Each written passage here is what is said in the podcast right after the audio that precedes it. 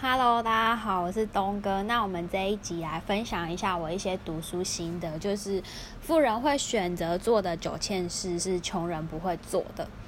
那目前全世界最富有的人的 百分之一 掌控着全世界 百分之四十五 的财富，也就是说我们剩下 百分之九十九 的人就只能花他们一半的钱。啊，这是贫富差距越来越大，我想大家应该是有目共睹。那为什么会这样呢？每一个世纪其实都会发生这样的事情，不只是我们现代，古代也是啊。有权有势的人就是会掌控比较多的资源。那我们就来研究一下，他们到底做了哪些事情，跟我们一般的可能没有那么有钱的人到底差差在哪里？第一个就是有钱人呢，富人他们是相信收入定律，也就是所谓的现金流。他们相信他们将获得跟他们交付给市场的价值是成是成正比的报酬。换句话说，如果他们形成几乎世界上每个人都想要的东西或者是需要的产品都不可以或缺，那他一定会为他带来很庞大的现金流。主要是这样的，他们的思维是这样，诶，你做一次事情可以产生很大的杠杆，那你的收入就会源源不绝。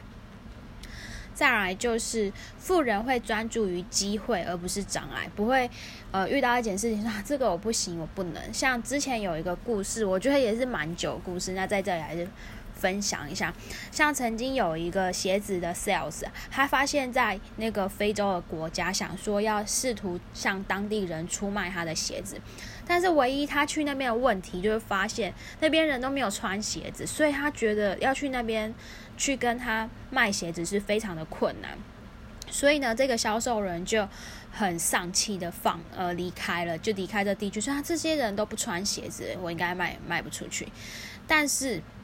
另外一个销售员，他也同样到了一个地方，他到了这个城镇说，哇，没有人穿鞋，那我就可以卖给镇上每一个人一双鞋，那我是多么的幸运可以发现这一个还没有开发的市场啊！所以其实是同一个问题，但是不同的视角就会产生不一样的结果。那穷人通常就会看到障碍，就说哦，这太麻烦，这太累，我没办法，这个马上就放弃。但是富人他们的眼光就会用不同的角度去看，就会觉得诶，这个是机遇哦，而且我应该是很有机会的哦。那第三个就是富有的人会比较会与积极跟成功的人士交往。那我觉得这就是态度的问题。比如说他们不会整天花把他们的时间花在抱怨天气啊跟闲逛啊，或者是政府不好啊，或者是经济状况负面的态度。可是如果你仔细观察你身边的五个人，你你二十四小时最常跟你接触的那五个人，他们的语言，或者你常常就会去那些呃网络上，比如说社团或 P T T 或 Mobile， 都是去看那一些负面的版，每天就是抱怨。我觉得你可能某种程度就会慢慢的被洗，你就觉得哦，我这个我真的是身负逢时啊，房价那么贵，薪资这么低，你你每一个人你要抱怨真的是抱抱怨不完。那如果你选择跟相较富有跟积极成功的人交往，你的视野就会很不一样。他们不会呃去一直抱怨问题，会去发现问题并且去解决问题的精神是蛮像创业家精神。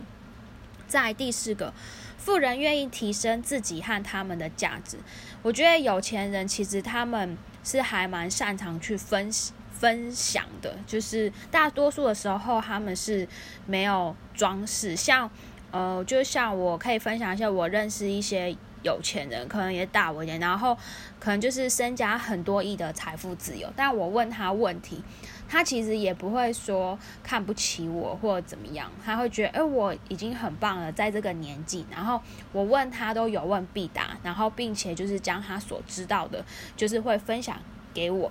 那我我也有发现说嗯，这就是他们是很愿意分享的，对。然后第五个就是富人比比穷人的问题更大，他们看到了，就是穷人看到问题就开始抱怨，会觉得不会认为觉得很不幸，然后并且就开始并且就放弃了尝试，然后也许又开始抱怨。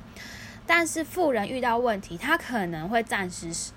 烧头，然后呢，但是他不会放弃，他们会一直努力找到解决问题的办法，之中最后会获得胜利的。其实我觉得真的就是这样，如果你说真的是房价很很高很高，然后一直靠腰，但是你对房地产有做研究了吗？你对投资有做研究了吗？你真你你也真的有做过？其实还是有些地方是上班族买得起，并且就是出租，你是一个可以有很不错的投报率。这些你功课做了吗？如果你都没有做，就开始去一些，比如说现在那些高房价政客都该死。我觉得如果你把这些时间拿来研究，如果你怎么样买到你第一间房子，是不是会比较有用呢？第六个就是富人想的都是都，那穷人想的就是这样要吗？要吗？就其实像经济学家以前就有提出一个叫做机会成本一词，像我们我大学念商科念经济学，大概大一就会教这个概念。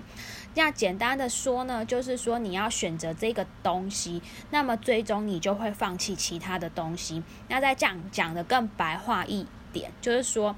假设我今天有五块钱，我如果买了五块钱的冰淇淋甜筒，那我最终放弃了我最想要的那包口香糖，因为就是最高的机会成本这样子。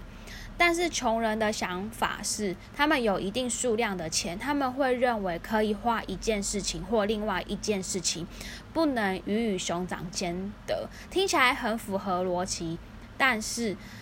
富人常常会想到三赢，就是鱼与熊掌如何兼得，我赚到钱，你赚到钱，大家都赚到钱，够快乐的这个意思，大概是这个逻辑。再来第七个就是富人关注于的是净资产，而不是你的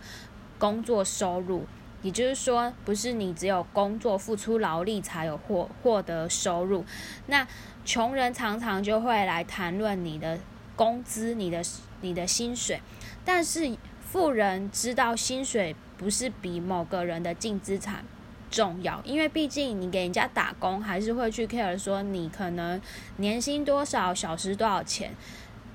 你是就是你要有工作才有钱。但是如果你投资在净资产，让你的资产会长大，所以并不是一直关心你的收入。在第八个就是富人会不断的学习跟成长，而不是说像大部分的人可能出了社会之后他就停止学习，就觉得啊、哦、上班很累了，然后假日什么就是放弃。但他们有一个特色，就是他们会不断的学习而和成长。但是穷人则认为哦这些我都已经知道，不需要会了，你们就是炒房就是该死大概就这样。第个第九个就是富人不介意走艰辛的道路。为什么会这样说呢？他富当前的生活可能会觉得很艰难，可是他们今天就知道说，假如我今天不行动，这条道路不行，换第二条道路。